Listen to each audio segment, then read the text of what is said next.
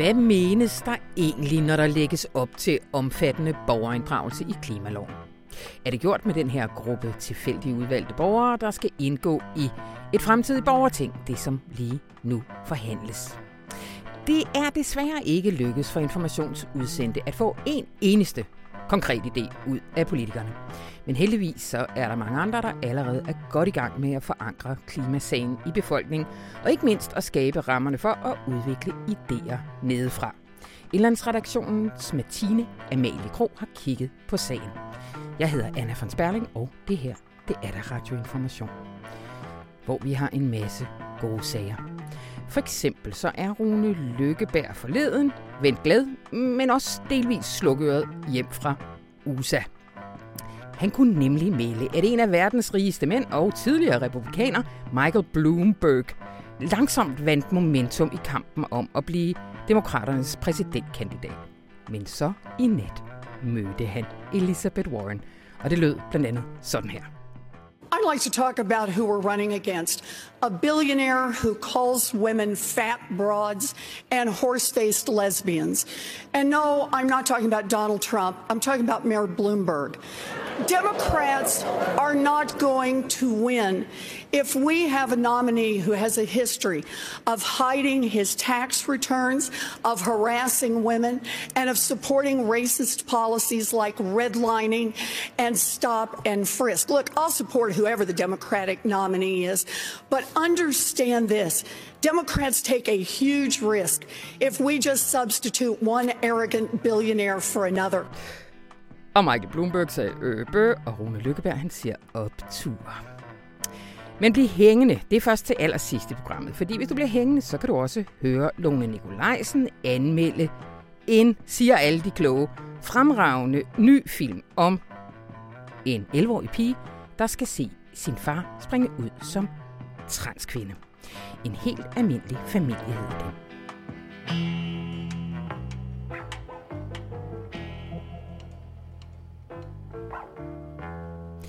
Men allerførst, velkommen til Sebastian Abrahamsen. Tak skal du have. Vi skal tale om en lidt ualmindelig kvinde.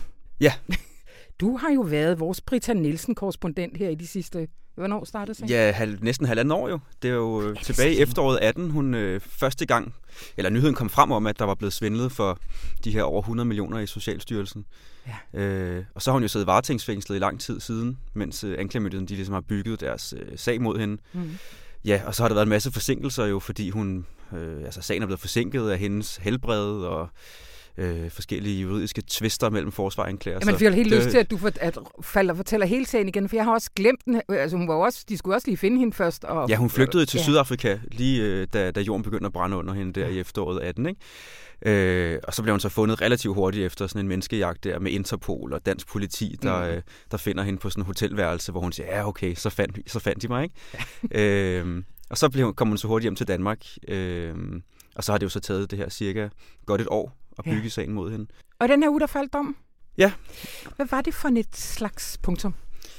Øh, jamen, det har jo været en meget kulørt sag, og samtidig en sag, som har været enormt principiel, fordi den ligesom har handlet om vores allesammens tillid til det offentlige og til hinanden. Altså sådan en, en sød ældre kvinde der, som ikke har gjort noget særligt væsen. Altså tænk, at man ikke kan stole på hende. Ikke? Mm. Øhm, så på den måde har den haft rigtig meget øh, i sig, altså i og med, at den jo både har handlet om dressurheste og champagne på første klasse, og også samtidig noget så banalt som... Øh, altså fundamentet for hele vores øh, tillidssamfund. Ja. Ikke? Øh, så på den måde var det øh, jo et, et punktum, der blev sat for en slags... Øh, altså, øh, vi har fået taget vores, vores mødom i forhold til, øh, til tilliden, virker det som om, jeg tror, mange har gået og tænkt, at... Øh, at tænke, at det har kunne stå på i så mange år, og øh, at det er penge, der skulle gå til samfundets svageste igennem den her satspulje og sådan noget. Ikke? Ja, hvilket mm, er jo, det kan man jo så diskutere, om det er den rigtige måde at se det.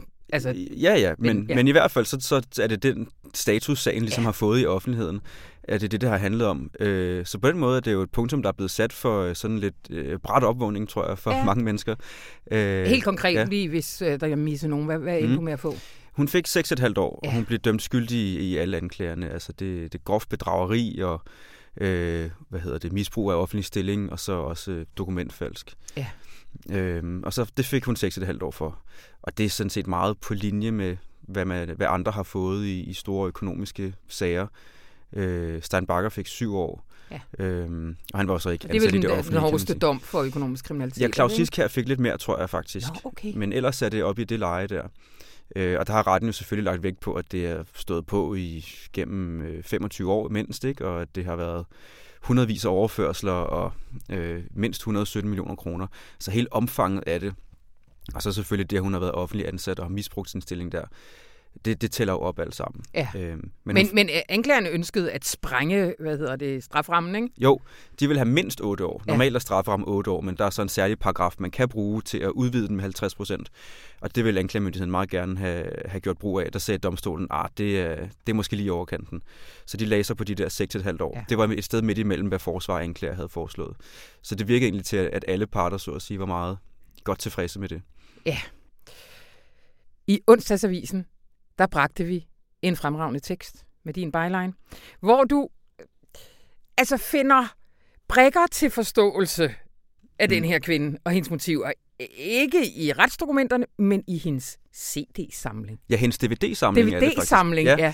Jamen, jeg har været meget... Eksotisk i sig selv, med en ja. omfattende DVD-samling nu til dags. Ja, jeg er, ikke, jeg er ikke sikker på, hvor omfattende den egentlig har været, men der har i hvert fald været nogle DVD'er i hendes øh, sydafrikanske pragtvilla der, som hun har haft sammen med sin øh, søn.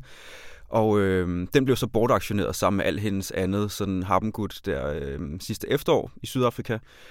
Og noget af det, der slog mig, det var, at den blandt andet indeholdt en, en film, der hedder Lotto, som er sådan en, øh, sådan en dansk folkekomedie fra øh, midten af nullerne, hvor Søren Pilmark og Ditte Gråbøl, de spiller sådan en ægtepar, der, øh, der vinder en masse penge. Og, øh, og så, så snyder de resten af deres øh, lottoklub der, ved ikke at fortælle dem om gevinsten. Ikke? Ja. Og så på samme måde, som Brita har gjort, begynder de at leve sådan et skjult luksusliv, mens de, øh, så at sige, altså holder fællesskabet for nar. Ikke? Mm. Og det er jo nøjagtigt det, hun selv har gjort. Og det fascinerede mig bare så dybt, at, øh, at hun har siddet der omgivet af de ting, hun ligesom har købt for sine stjålne penge, og måske set den her øh, folkekomedie, som handler om nøjagtigt det samme. Og jeg kom til at tænke på, hvordan må hun har set sig selv? Ja. Har hun set dem og sig selv som en slags helte, altså nogle sådan Egon Olsen-agtige øh, oprørsfigurer, der ligesom kan bryde ud af deres egen øh, sociale arv og øh, altså nå til tops på deres mm. egen måde. Eller har hun været bevidst om, at det hun gjorde var forkert, og at det var at de to mennesker i filmen her, det var altså ikke heltefigurer, og at hun heller ikke selv var det. Ja. Og det synes jeg var enormt fascinerende. Altså, jeg, man kan se det lidt som en måde at træde ind i hendes egen psykologi på, synes jeg. Ja. Så, så det brugte jeg sådan som, som udgangspunkt for det her portræt af hende øh, til at reflektere lidt over, øh, hvad og hun også, også selv har sagt er... om sine egne, motiv, sine egne motiver for ja. at gøre det. Ikke? Og der er meget andet øh, også om hendes opvækst og sådan noget, som jeg også synes mm. altså, mhm. giver nogle forklaringer. Jeg blev klogere på den, ja. og den er skide godt skrevet. Alle sammen, gå ind og læs den. Men her har jeg egentlig lyst til, at vi snakker om noget lidt andet. Fordi at du skrev tilbage i december en tekst om det danske tillidssamfund. Mm. Fordi altså jeg, jeg har sådan fornemmet lidt omkring mig, sjovt nok, øh, lidt blandt sådan øh, næste generation, mine, mine forældre og sådan noget, øh, en fornemmelse af på det seneste, også med den store øh, øh, skandale i forsvaret og sådan noget, at, at ting er i skred. Ja, altså, ja. Tænker du, at øh, hvad skal man sige, tømmermændene oven på, på, øh, på Britta Nielsens sagen også er en svækkelse af vores tillid i vores samfund, eller hvor, hvor synes du, hvor tænker du, den står? Altså det tror jeg ikke, det behøver at føre til. Når man taler med, med tillidsforskere, sådan nogle findes der et par stykker af herhjemme, øhm, så siger de jo, at, at vores tillid kan egentlig holde til en del, så længe vi oplever, at øh, der bliver gjort noget ved det, når der så bliver svindlet. Altså for eksempel, at Socialstyrelsen i det her tilfælde indfører nogle kontrolmekanismer, at det her ikke kan ske igen. Øhm, men ellers er tilliden i samfundet egentlig nogenlunde robust. Altså, ja. Vi har jo set øh, massevis af skandale og korruptionssager i de senere år. Vi har jo også for nogle år siden haft en Peter Brikstofte og Kurt Thorsen og altså den slags sager der. Det ser ikke ud til at have svækket tilliden i samfundet. Mm. Den er egentlig ret høj.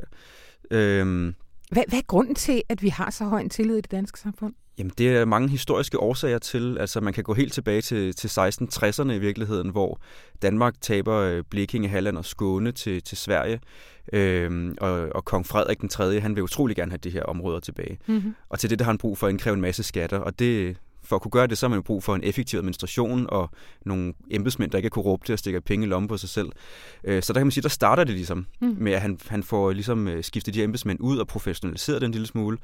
Og så op gennem 1700-tallet, der får man så embedseksamen i jura på Københavns Universitet. Pludselig kan man studere loven og forstå den bedre, og der kommer løbende lovgivning, som forbyder korruption og, øh, og den slags. Øhm, og så op gennem 1800-tallet, der gør, er der også et stort opgør mod øh, korrupte embedsmænd, fordi igen, man har simpelthen ikke råd til det. Danmark har tabt Napoleonskrigene, og øh, vi har også gået statsbankerot, vi har tabt Norge, og det sejler fuldstændig. Og så har man bare ikke brug for, at der også sidder nogle korrupte embedsmænd og ligesom stikker penge i lommen på sig selv. Så der er en masse embedsmænd, der bliver dømt i de år der. Mm. Øh, så helt frem til vi får vores grundlov der i midten af 1800-tallet, der, der formår vi faktisk at bringe korruptionen ned på et ret lavt niveau. Øhm, så da vi overgår til demokrati og når frem til at, at bygge en velfærdsstat og sådan noget der i midten af 1900-tallet, jamen så har vi faktisk allerede en ret, ret lav grad af korruption i samfundet. Og det bidrager selvfølgelig til, at folk stoler mere på hinanden, mm. fordi de oplever, at der ikke er så meget korruption. Øhm, selvfølgelig er der noget, det kan man jo også se stadig i dag. Øhm, men det er i hvert fald en af hovedforklaringerne. Så derudover har vi haft sådan noget som andelsbevægelsen og mange andre sådan folkelige og demokratiske bevægelser, som har gjort, at vi mødes ofte og taler sammen ansigt til ansigt. Og det er sådan noget af det, øhm, som for eksempel også kan have bidraget til, at vi har meget tillid til hinanden. Altså mm. vi er vant til at mødes og tale om tingene. Og det er nok noget af det, som har bidraget til det i virkeligheden. Er der noget, der tyder på nu, at vi har, har vi flere af de her slags skandaler. Så nu opleves det, også fordi de er så kulørte og sådan noget. Mm. Altså, er der, er der nogen tal, er der nogen af forskerne, der siger, at der er skrevet i nogle af de her ting, eller? Nej, altså, jeg tror, det, det som øh, nogle af de her forskere nok vil sige, det er, at man simpelthen bare nødt til at affinde sig med, at den her slags sager vil opstå. Yeah. Altså, man, man kan aldrig gardere sig 100% mod øh, svindel og korruption, fordi Øh, altså, hvor der er en vilje, er der en vej, havde jeg sagt. Yeah. Ikke? Og i forsvaret kan man også se, at der er nogle mennesker, der har samarbejdet øh, om det. Ikke? Altså ser det ud til med private virksomheder og sådan noget. Og hvis først man kommer op i sådan nogle konspirationer der, hvor folk rotter sig sammen, så er det virkelig svært at undgå. Yeah. Så øh, i virkeligheden kan man nok bare ikke undgå, at, at den slags finder sted. Øh, og fordelen ved at bevare en høj grad af tillid i samfundet, er, at vi også så har en, et meget effektivt samfund. Altså, ja. vi behøver ikke hele tiden at indgå kontrakter med hinanden og skrive under på alting. Øhm, og det samme i det offentlige, altså det der med bare at stole på, at, at folk de forvalter vores skattekroner ordentligt og gør deres arbejde og sådan noget. Det, behøver, det betyder, at vi ikke skal gå og bekymre os om det hele tiden og tjekke dem i hoved og røv. Ikke? Mm. Øhm, hvor hvis man begynder at indføre nye kontrolregimer konstant og sådan noget, det svækker jo effektiviteten i det offentlige, øh, og, og man er jo sådan set allerede i gang med det på mange måder. Og det rører der jo hurtigt 112 millioner på. I, ja, øh, så på den måde, hvis nu man skulle øh, antage, at vi øh, blev meget bange for, at der skulle opstå et lignende sager i fremtiden, mm. og så indføre en masse ny kontrol, mm. så kunne det ende med i virkeligheden at blive enormt dyrt og ineffektivt. Ikke? Ja. Så det er en, en stor force for et samfund at have høj grad af tillid. Så vi må leve med en Brita hist og her. Måske. Og til gengæld har det jo været Altså det må man jo bare sige. Det har bare været en virkelig god historie. Det har været underholdende at følge med i, og det har bragt mange følelser op i folk. Fuldstændig. Ja, ja, ja. Vi har også kolleger, der sidder og synes, hun er lidt en Olsenbanden helt, eller har haft svært ved at undertrykke, at der også bare er noget fascinerende over, helt vildt. over hende. Ikke? Og den har alt, den historie. Det er jo det. Ja. Hvordan har det været at den? Jamen, det har da været interessant. Altså, mm. ikke mindst fordi det, jeg har virkelig forsøgt at forstå hende. Ja. Øh, altså, det virker så usandsynligt, at den slags kriminalitet skal komme fra, fra lige præcis den her sådan øh, søde ældre kvinde, ikke, som mm. har siddet og bare passet sit kontorjob i øh, 40 år. Øhm, og det synes jeg har, grundlæggende har været fascinerende. Ikke? Og hendes ja. personlige historie, øh, som åbenbart også har indebåret en masse svigt i hendes barndom mm. og fattigdom og sygdom og sådan noget.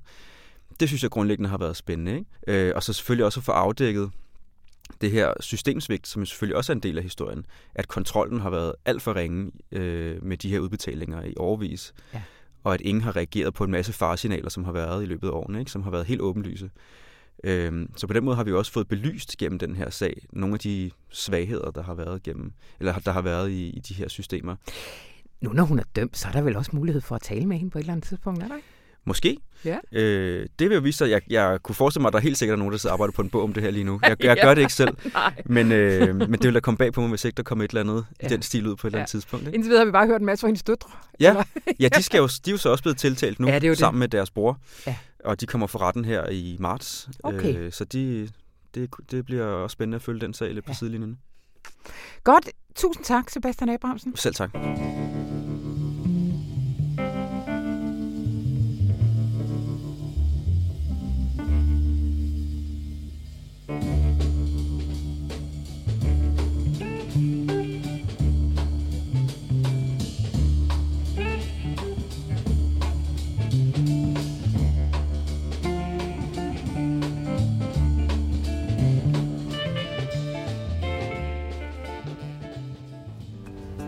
Selv fortælle om det?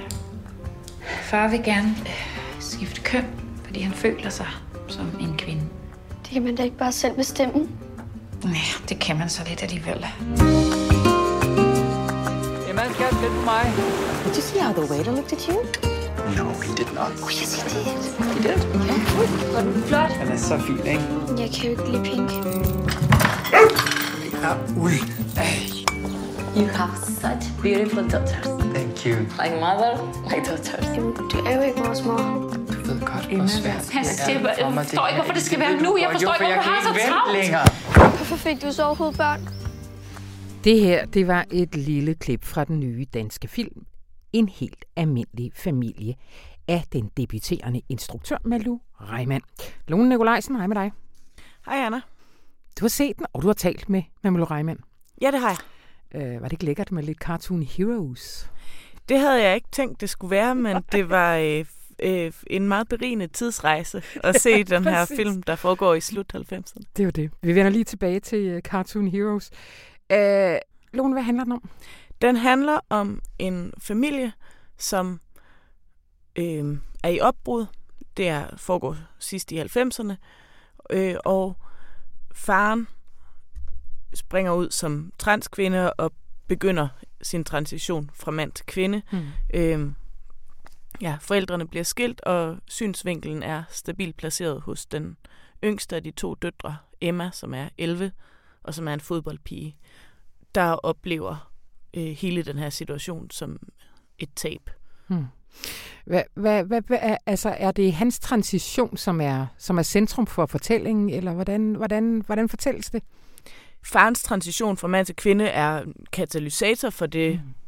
opbrud, der er i familien, men det er ligesom en, en film, der går efter at være en almen fortælling om en krise, som så har det her specifikke udgangspunkt, at faren vil begynde at leve som den kvinde, han hele tiden har følt sig som. Hmm. Hun hele tiden har følt sig som. Altså er i det her vadested. Øh, og det er i 90'erne, hvor der måske ikke er lige så meget sprog for det, som der er nu, hvor man ser Emma, hovedpersonen, være et stort spørgsmålstegn, og man ser familien være i en meget befippet form for familieterapi, hvor de prøver på ligesom at aftale nogle vilkår for, hvordan den her forandring skal finde sted. Hmm. Øhm, og det er også en film, hvor der ikke rigtig er nogen ulykke, der er forårsaget af ond vilje, fordi alle de her mennesker, det handler om, de vil jo egentlig hinanden det godt, og de elsker hinanden, som man for det meste gør i familier. Mm. Øhm, men det er svært, fordi fundamentale ting er i opbrud. Ja. Det er jo til dels uh, Malu Reimanns egen historie. Ja, hun har altså hun fortæller en historie, hun kender til fra sit eget liv. Hun Ja. oplevede også selv som 11-årig, at hendes far begyndte sin transition til kvinde. Mm. Så det er baseret på den egen erfaring, og baseret på øh, samtaler med hendes far, som hun har et fint forhold til. Og hendes fars dagbøger har hun så læst, hvor hun kan læse, hvordan at hun var ensom og forvirret og ulykkelig over at gøre sine døtre kede af det, Mm. og havde en masse ting at finde ud af om sig selv. Øhm, og ud fra de her samtaler, ud fra dagbøgerne, ud fra sine egne minder, ud fra sin egen families hjemmevideooptagelser, har hun så bygget en fortælling op, og nogle scener, som er sindssygt stærke, fordi de er troværdige, fordi de ligesom foregår på det på et lavdramatisk niveau, Mm. som man, i hvert fald jeg, i højere grad kender fra mit eget livs konflikter, at de ligesom er på det lavdramatiske niveau, hvor det er et tonefald, et ordvalg og en øjenkontakt, der får folk, eller der får situationen til at kendre Mm. mere end jeg kan identificere mig med Hollywood-dramaturgi. Så det synes jeg er noget af det Mm. fede ved den her film, at den viser konflikter på en genkendelig og troværdig måde. Mm. Og så handler det om en far, der er kvinde, og hvordan skal man så håndtere det? Og det er måske et, altså en situation, som de fleste ikke kender til, men altså som hun, Malu Reimann sagde til mig, da jeg interviewede hende, så handler den jo også bare om en familie i krise, og det kan, altså, hun vil gerne have, at det ikke ligesom var den her transkønnethedskonflikt, der lukkede sig om sig selv, men at det var noget, man kunne spejle sig i alle mulige steder fra. Også bare det, at man kan genkende, at måske kan mange genkende, at deres forældre er pinlige, og som hun sagde, Malu Reimann, så behøver de ikke være transkønnet for at være pinlige. Det er de bare, fra man har en vis alder, så måske resten af Ja. livet. Og skilsmisser øh, også som et tema, som i hvert fald i vores kulturkreds er meget gennemgående, eller hvad det hedder, en, øh, en oplevelse, øh, som rigtig mange kommer til at, øh, at, at have med sig. Ja. Katrine Hornstrup har, vores kulturredaktør, har anmeldt den, og hun ser det meget som en, et skilsmissedrama. Ja. Noget, som jeg ikke fik med i interviewet, fordi der bare ikke var plads, det er, at, at det også er en ret stille og rolig, super begavet film om kønsidentitet i det hele taget. Også når kønsidentitet ikke er så dramatisk mm. en anstødsten i ens liv, som det er for transkønnet. Også bare når man er en 11-årig fodboldpige, som hende her Emma er. Altså fordi i filmen, der er der sådan en ret fin skildring også af den, sådan som den 11-årige Emma erfarer kønsidentitet. Hun kommer ligesom tættere og tættere på puberteten, og det er vildt sørgeligt for hende, at hendes far pludselig forråder deres fælles kærlighed til fodbold, fordi hun ikke kan få det til at stemme overens med sin identitet som kvinde, eller fordi hun kan få nogle ekstra kvindepoint på at lade som om, hun ikke ved noget om fodbold.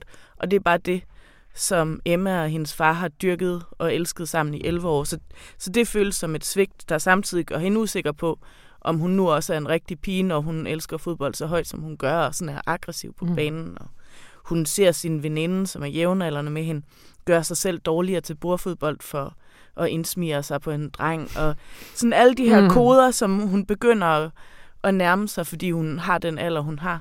Og så ser man hendes storesøster, for hvem det at gå fra at være pige til at være en ung kvinde, bare er en kæmpe fest fuld af Britney Spears sladder og Buffalo-sko og popmusik og sminke og udtryksformer, som hun bare nyder i fulde drag, Mhm. og som hun har meget, altså som hun så også nu kan dele med deres fælles far. Ja. Øh, så på den måde er det også bare en intelligent film, der handler om, hvordan kønsidentitet mm. er noget, man lever med over hele linjen, uanset om man er transkønnet eller bare i puberteten, Ja. eller bare har prøvet at være Menneske. det. Ja. Øh, du, I interviewet med hende, der fortæller hun, synes jeg, det var meget illustrativt, at hun har været til to visninger af filmen, og i den ene, som var, var det i Holland? Eller Det var sådan? Rotterdam det til var Rotterdam, filmfestival der der. grinede folk højt og græd og sådan noget. Og den anden i Sverige var det sådan mere tavst og sådan noget.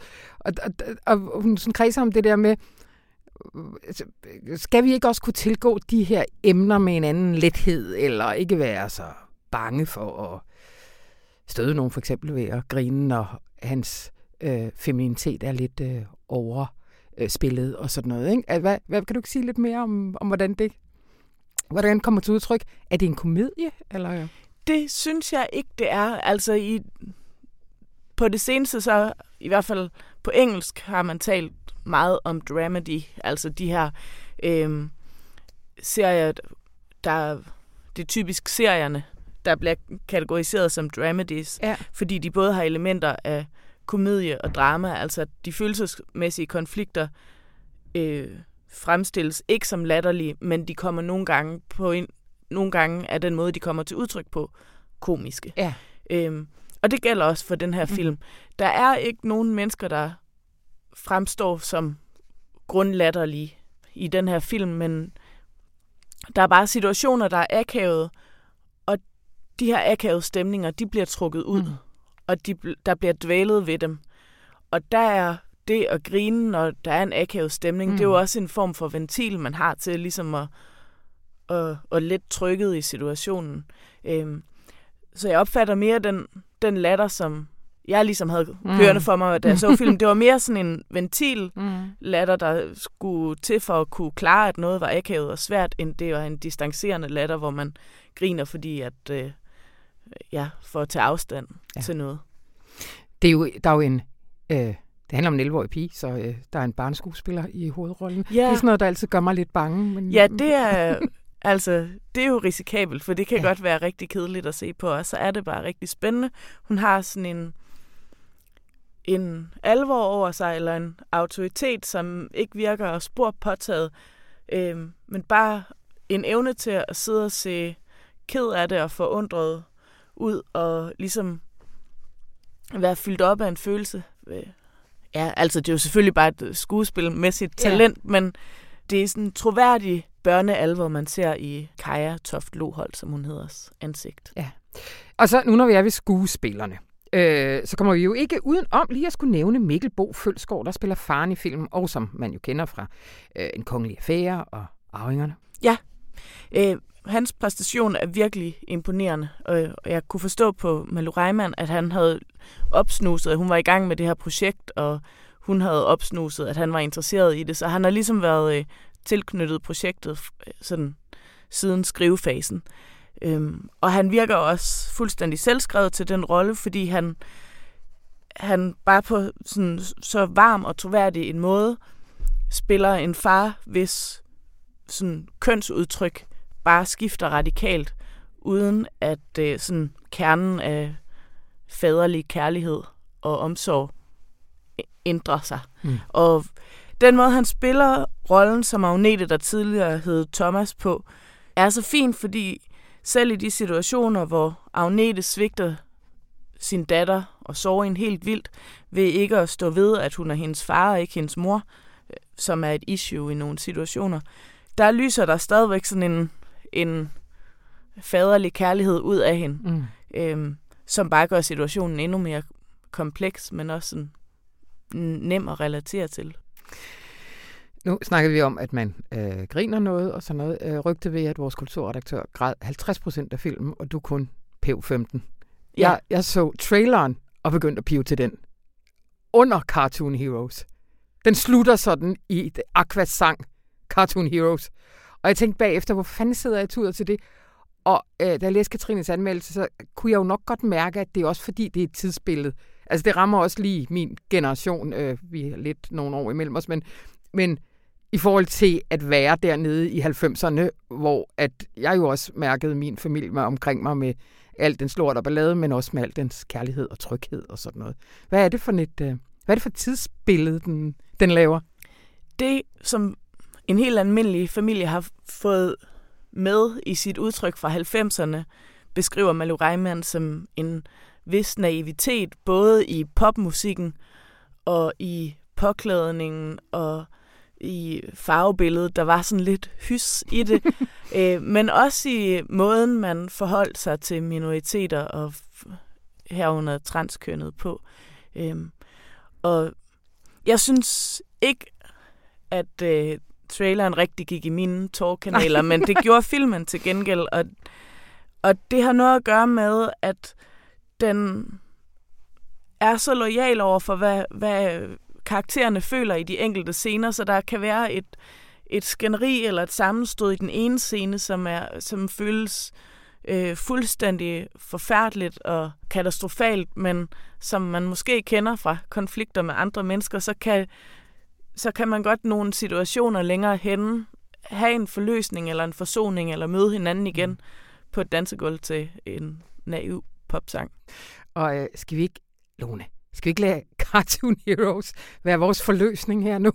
Jo, så tror jeg, tror jeg lige, at gå op og arbejde videre. Take it away, klipper Astrid. Welcome to the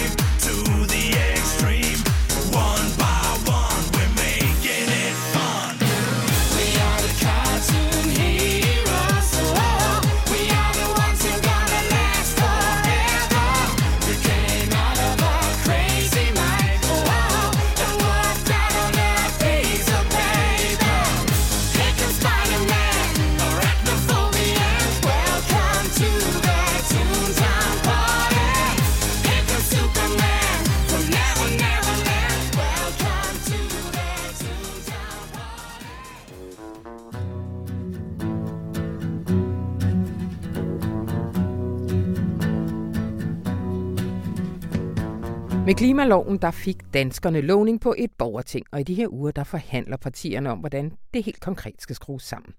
Men der stod også noget andet i klimaloven, en linje lidt længere oppe, nemlig at regeringen vil sætte gang i, og jeg citerer, tiltag målrettet inddragelse af borgere, erhvervsliv og civilsamfund. Og velkommen til dig, Martine Amalie Krog. Tak for det. Du er skribent på Indlandsredaktionen. Og du har ringet rundt til nogle af politikerne, der lige nu sidder her og forhandler, og mm. delagtiggør os i det her katalog af sprudende idéer, de har til, hvordan borgerne inddrages. Ja, øh, politikerne havde sådan cirka nul konkrete idéer, dem jeg snakkede med, ja. til hvordan den anden linje i klimaloven skulle håndteres. Mm-hmm. Ja. Hvad, hvad, hvad, hvad, hvad siger de, når du ringer? De siger, at øh, jamen, det er selvfølgelig også rigtig vigtigt, og, øh, men der er, vi, der er vi ikke lige nået til igen. Nu har vi lige kigget på det her borgerting, men, øh, men vi skal selvfølgelig have gang i et eller andet på et tidspunkt i fremtiden. Ja. Mere, mere eller mindre, ja. Og så synes jeg, det var lidt morsomt, øh, både SF og Venstre, de lægger lidt noget andet i borgerinddragelse, end jeg umiddelbart tænker. Ja, det var også en helt anden forståelse, end hvad jeg har mødt blandt nogle af mine andre kilder overhovedet. Mm. Øh, det, de sagde, det var, at der også var et stort element af folkeoplysning i det. At politikerne skulle blive bedre til at kommunikere til folk. Øh, hvorfor de gør, som de gør. Øh, hvad er løsningerne på klimakrisen? Hvad for nogle udfordringer kommer vi til at møde i fremtiden? Og alle de her ting. Så inddrag øh, borgerne i at lytte lidt mere til politikerne. Ja, det kan man godt sige. Øh, lige før vi går videre, øh, vi nævner borgerting, som om alle er fuldstændig mm. med i, hvad det er. Kan du ikke lige sige helt kort, hvad, hvad er det? Jo, altså et borgerting øh, er blevet skrevet ind i klimaloven, men man ved ikke endnu, hvordan det kommer til at se ud. Det er de i gang med at forhandle om lige nu. Men øh, det, man har set i andre lande, øh, i Frankrig og i Irland for eksempel, det er, at man nedsætter for eksempel 99 øh, helt almindelige tilfældige udvalgte borgere, som så skal tage stilling til nogle politiske dilemmaer på klimaområdet. Mm-hmm. Og så kommer de med nogle forslag ud fra alt det, de har hørt fra forskere øh, og eksperter på forskellige områder, som politikerne så skal tage stilling til. Ja. ja. Du har talt med forskellige eksperter, som du lige nævnte før. Hvad, mm. hvad, hvad, hvad siger de? Hvorfor er det vigtigt at inddrage borgerne i den her proces? Jamen, øh, det, de siger, at det er det, der kan skabe sådan engagement og ejerskab over processen. Altså, jeg tror, der har været en følelse blandt mange af, at øh, politikerne ikke varetog den her øh, opgave, de er blevet... Øh, de har fået, mm. øh, at øh, omstille hele samfundet godt nok, og derfor så er der kommet, eller man kan frygte, at der kommer en eller anden form for sådan demokratisk underskud i omstillingen. Øh, og at folk ligesom vil blive altså vende sig endnu mere imod politikerne, hvis de ikke føler, at de bliver hørt, tror ja. jeg. Vel også fordi, at lige netop på klimaområdet vil en radikal omstilling også mm. komme øh, helt ned i pingpongen og køleskabet. Helt sikkert. Og det handler også om, at borgerne faktisk på mange områder er meget mere ambitiøse, end politikerne er. Altså når man kigger på borgerting andre steder i verden, og alle mulige andre former for borgerinddragelse på klima- og miljøområdet, så ser man, at det borgerne kommer frem til, det er faktisk meget mere ambitiøst, end hvad der bliver foreslået ind i parlamenterne. Ja. Men om det så bliver 99, eller hvor mange det bliver, mm. så er det jo stadigvæk en, en meget, meget lille inddragelse. Ja. Og det, vi spørger om her, det er, jamen altså, kræver det ikke også de 99,999, og man kunne blive ved ret længe med nitaller, ja. øh, for at det her for alvor løftes. Ja. Og du har talt med en række folk, som faktisk har sådan nogle lokale initiativer. Ja, det har jeg. Øhm, og at alle deres erfaringer peger bare i retning af, at jo mere de inkluderer borgerne i deres projekter, jo længere kommer de. Ja. Altså, og jo mere gør borgerne også selv aktivt på alle mulige andre planer for at, at omstille deres lokalsamfund. Øhm, og så det, de prøver at sige, det er, at hvis vi bare laver et borgerting med 99 mennesker, så mm. sætter vi ikke gang i den her effekt. Altså, så misser vi ligesom det potentiale. Og det er også det, som eksperterne siger. Altså, at et borgerting øhm, er nødt til at trække tråde ind i alle mulige andre niveauer af borgerinddragelse. Ja for at sådan opnå det fulde potentiale. Og hvad er det? Kan du ikke lige fortælle helt konkret, hvis vi nu skulle komme med nogle idéer mm. til politikerne? Hvad er, det, hvad er det for nogle initiativer, der allerede er derude? Jamen, øh, i øh, for eksempel i Rebild har de sådan en øh, årlig klimafestival på to uger, hvor at øh, de på alle mulige forskellige måder møder borgerne der, hvor de er. Altså tager ud til virksomheder og skoler og laver kunstarrangementer øh, og alt, hvad du kan komme i tanke om, for at høre, hvad deres idéer er, og engagere dem og sådan øh, prøve at tage nogle af de forslag og deres erfaringer mere alvorligt og få bragt det op øh, til, til sådan konkrete ting, man kan handle på, Ja. og også foreslå det til politikerne, altså lokalpolitikerne i Rebild Kommune. Og hvordan er de finansieret eller organiseret? At, De får nogle penge fra kommunen. Ja. ja de Ja. får, jeg mener, det er 200.000 fra kommunen, og så får de stillet et sekretariat til rådighed. Ja. Øhm, og det er jo i virkeligheden en måde, som myndighederne kan facilitere borgerinddragelse på, også på alle mulige andre planer. Altså stille nogle rammer op, men hvor det så er borgerne selv, der laver handlingen og kommer med idéerne. Ja. Altså det er meget deres budskab. ja. Ja.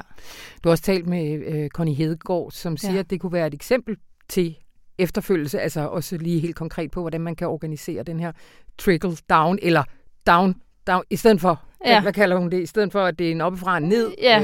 øh, proces, ja. og at den kommer nedefra. Hvad, hvad, hvad, hvad foreslår Ja, hun? altså hun har ikke øh, forholdt sig konkret til det, der foregår i Rebild, men det hun har sagt er, at, øh, at man ligesom har nogle muligheder for på det lokale plan og det, på det kommunale plan at give borgerne noget reelt sådan beslutningskompetence, ja. som man ikke rigtig kan gøre med for eksempel et nationalt borgerting. Altså lad dem tage rigtige beslutninger på vegne af folkestyret. Men det kan man meget bedre på kommunalt plan, Ja. inddrage folk.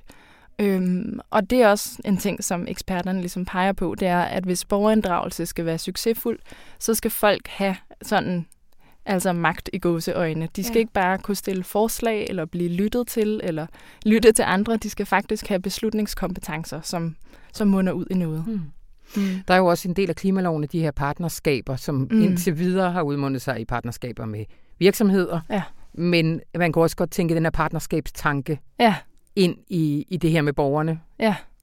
Ja, altså det er, så jeg talte med et, øh, et miljø, øh, center i øh, Albertslund, mm. hvor at øh, de faktisk havde foreslået sådan helt konkret at ville skrive øh, debatindlæg og sådan noget om, at man burde lave et 14. klimapartnerskab. Der findes de her 13 klimapartnerskaber med forskellige topledere i erhvervslivet, og så siger de, lav et 14. med borgerne, og så, hvor, de kan fortælle, altså, hvor de kan fortælle, hvad deres erfaringer er, og altså deres branche, som er deres liv i det her scenarie, ligesom Mm. være med til at omstille det. Ja. Øhm, og det, det er der jo flere, altså der er flere eksperter, der har peget på, at de her klimapartnerskaber generelt burde måske gentænkes på en måde, så de involverede også lokale myndigheder og civilsamfundsorganisationer og sådan. Ja. Nu er det borgertinget, de helt konkret sidder og forhandler om, hvordan skal udmyndte sig i praksis. Hvornår kommer I til at vide noget om det? Jamen, det er jo ikke rigtigt til at sige, hvornår de bliver færdige med at forhandle. Øh, jeg, min, min opfattelse er, at det bliver snart, som i øh, altså inden for uger, men jeg ved, jeg ved det ikke. Men det vender vi tilbage til. Mm. Tusind tak, Martine Amalie Kron.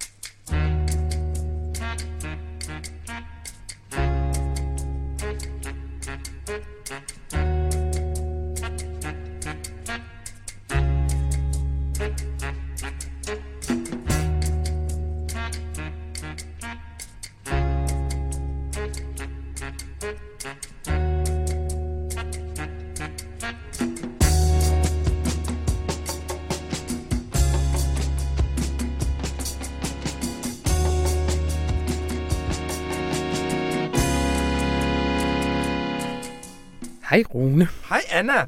Velkommen hjem fra USA. Ja, tusind tak. Og velkommen hjem fra Marokko, Anna. Nej, jeg har ikke været Marokko. Rune. Har du ikke været Jo, med toget. Nej. Her har jeg siddet og brændt inde med alle sådan nogle smukke billeder af min søn, du ved, under palmer eller i Medinaen og sådan noget, fordi jeg ikke vil klimashames, ikke? Ude på internettet.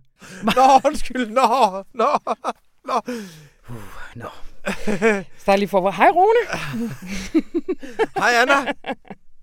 Velkommen hjem på USA. Ja, og velkommen tilbage fra ferie. Jo, tak skal du have. Øh, Rune, du har jo været igennem her øh, i sidste uge øh, med dine erkendelser over for USA. Og vi var helt åben for, at det skulle være en optur, der ikke handlede om USA. Og hvad er det så, der sker i nat? Der sker jo det, og vi skal måske sige, at vi taler sammen torsdag formiddag. Ja, det er rigtigt, undskyld. Torsdag formiddag. Jamen, vi har jo frygtet, at Michael Bloomberg, milliardæren fra New York, ville komme ind og blive demokraternes præsidentkandidat. Ja. Vi har frygtet, at de ville være så bange, når det kom til stykket for Donald Trump, at de tænkte, vi bliver nødt til at finde en, der er rigere end ham og mere magtfuld end ham. Kun en, der har en større kniv end voldsmanden Trump, kan besejre Trump og slå ham ihjel i junglen. Og det vil være mm.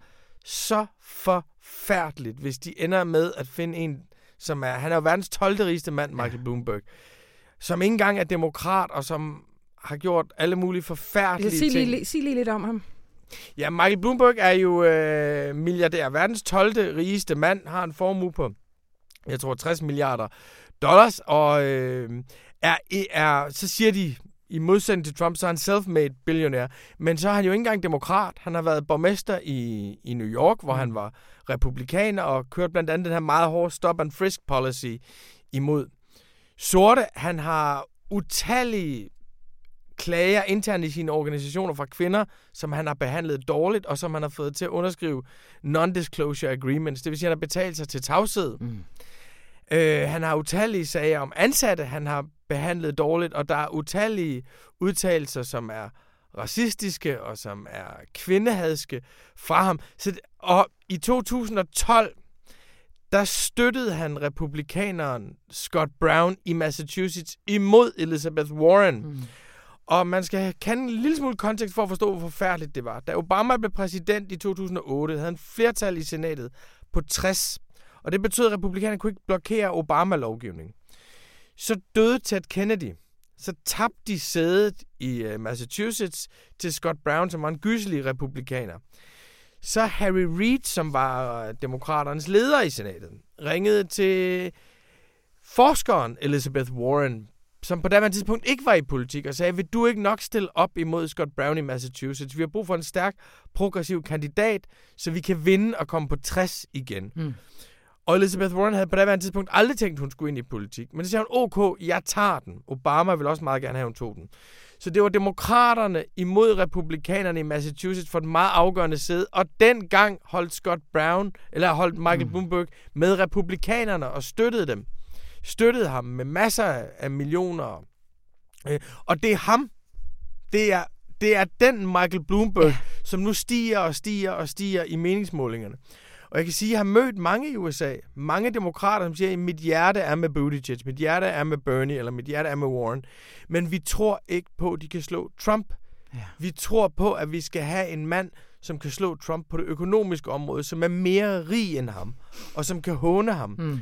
Og Michael Bloomberg har på nuværende tidspunkt ikke stillet op til et eneste town hall møde. Ikke en eneste debat. Han har ikke deltaget i noget som helst. Det eneste Michael Bloomberg har gjort, det er, at han har brugt, hold nu godt fast, 3 milliarder kroner på kampagneannoncer. No.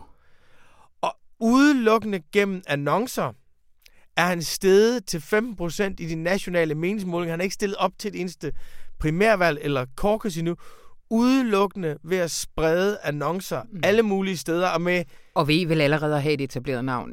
Ja, men han har købt sig ja. foran alle, eller foran mange af de andre i køen. Så der er en ene del af hans enorme pengemagt, mm. og den anden del er demokraternes enorme frygt. Og hvis ja. det er sådan, at de ender med at vælge ham, bare fordi han er rig, så har de jo tabt demokratiet til kapitalismen. Så enkelt er det, så det er mm. så frygteligt. Men så skete der det nat, at for første gang, der stillede Michael Bloomberg op til en debat. Og det gjorde han i Las Vegas. Fordi weekendens caucus er i uh, Nevada, og Las Vegas er som bekendt den største by i Nevada. Og det, det demokratiske parti har lavet om på reglerne, sådan så Bloomberg kunne komme med i debatten. Det er der to udlægninger af. Den ene er, at det er godt for de andre kandidater, fordi de fik en mulighed for at smadre ham. Hmm. Den anden er, at det viser, hvor meget demokratiske parti vil bøje sig for Bloomberg. I hvert fald så gjorde han det frygtelig, frygtelig dårligt og blev fuldstændig til intet gjort ja. i debatten. Det startede med, at Elizabeth Warren sagde, at her har vi en mand på scenen, som har kaldt, som har, som har kaldt øh, kvinder for lesbiske med hesteansigter og for grimme duller. Her har vi en mand, som har betalt kvinder til tavshed. Her har vi en mand, der er milliardær. Og det er ikke Donald Trump, vi taler om. det er Michael Bloomberg. Mm. Og så smadrede hun løs på ham, og han kunne slet ikke svare igen. Nej. Og det viste sig, at Michael Bloomberg, han har ikke, som de sagde i NPR, talt med et almindeligt menneske i 10 år. Og det kunne man se. Han kunne simpelthen ikke forsvare sig selv, og han blev fuldstændig pillet fra hinanden. Ja. Både med hans forfærdelige racistiske udtalelser, med hans non-disclosure agreements, men mest af alt med, hvilken erklæring det ville være for mm. Demokratiske Parti, hvis de valgte en, der mindede så meget om Trump. Som ligesom bare var demokraternes ja. version af Trump. Han blev pillet fra hinanden og til intet gjort i debatten. Men prøvede også sådan nogle tricks over for Bernie Sanders i forhold til at kalde ham en socialist, og det ville være kommunisme og sådan noget. Ja. Men som Bernie Sanders åbenbart også kom ud af med... Ja, Bernie, Bernie. Sanders sagde bare, at det var et cheap shot. Ja. Altså han prøvede at kalde, og han prøvede at sige, Bernie Sanders har jo et par svage punkter. Det ene er, at Mm. han i overvis har talt om millionaires and billionaires. så kom det frem, at han selv er millionær på grund af sin bogsucces. så derfor siger han kun billionaires nu. Ja. Men Michael Bloomberg sagde så om ham, jamen hvad er du for en socialist? USA's førende socialist, der er millionær og har tre forskellige huse. Mm. Men det svarede Bernie ret hårdt på. Mm. Så han kunne ikke rigtig få nogen stød ind over for de andre. Så der er ingen tvivl om, i debatten blev Bloomberg tilintetgjort og pillet fra hinanden. Nate Silver, som er ham superpolsteren, der har 538, han sagde, det her kunne være afslutningen på hele Bloombergs kampagnen, men det kan også godt være, at det overhovedet ikke betyder noget. Mm. Fordi det Bloomberg lever af, det er, at der findes ikke fælles medier, der når ud til flertallet af amerikanere. Så hvor de gamle medier har spillet falit og er blevet, blevet små menigheder for folk, der mener det samme, hvor de har spillet falit, der har Bloomberg købt sig ind. Så Bloomberg rammer jo mange, mange, mange, mange mm. flere med sine annoncer, og han vil blive ved med at bruge penge. Så vi ved ikke, om det, Ja. der skete i nat, var en ubetydelig begivenhed mm. i en gammel demokratisk offentlighed, og Bloomberg i virkeligheden kan være fuldstændig ligeglad, Mm. for han, folk ser ham overalt som en stor vinder, for de ser slet ikke den der type debatter. Vi ved ikke, om det er ligegyldigt, eller om det var devastating, men det ændrer ikke ved, at det var rigtig dejligt at se på. Og Anna, vi havde socialismen og demokratiet og janteloven på vores side. Mm. Det var så utroligt dejligt. Det var en dejlig aften. Det var en kæmpe optur. optur. Øh, og det vender, vi, vi kommer til at tale meget mere om det her, Rune, men nu har vi simpelthen ikke mere tid den her gang, så jeg vil sige, at øh, det var alt for denne gangs radioinformation. Og gå lige ind og efterlad en anmeldelse ind i iTunes, eller hvor du ellers tilgår os. Og jeg vil sige, at jeg læser dem, fordi jeg læste en skøn anmeldelse her i forgårs, som hed Varme, hvid, venstre snod. Mm. det kunne vi lige Oh, jeg vil også til at læse dem så. ja, ikke? Øh, og det er præcis, hvad det er. Og øh, mit navn det er Anna von Sperling, og det her program det var redigeret af Astrid Dynesen. Han en rigtig dejlig weekend.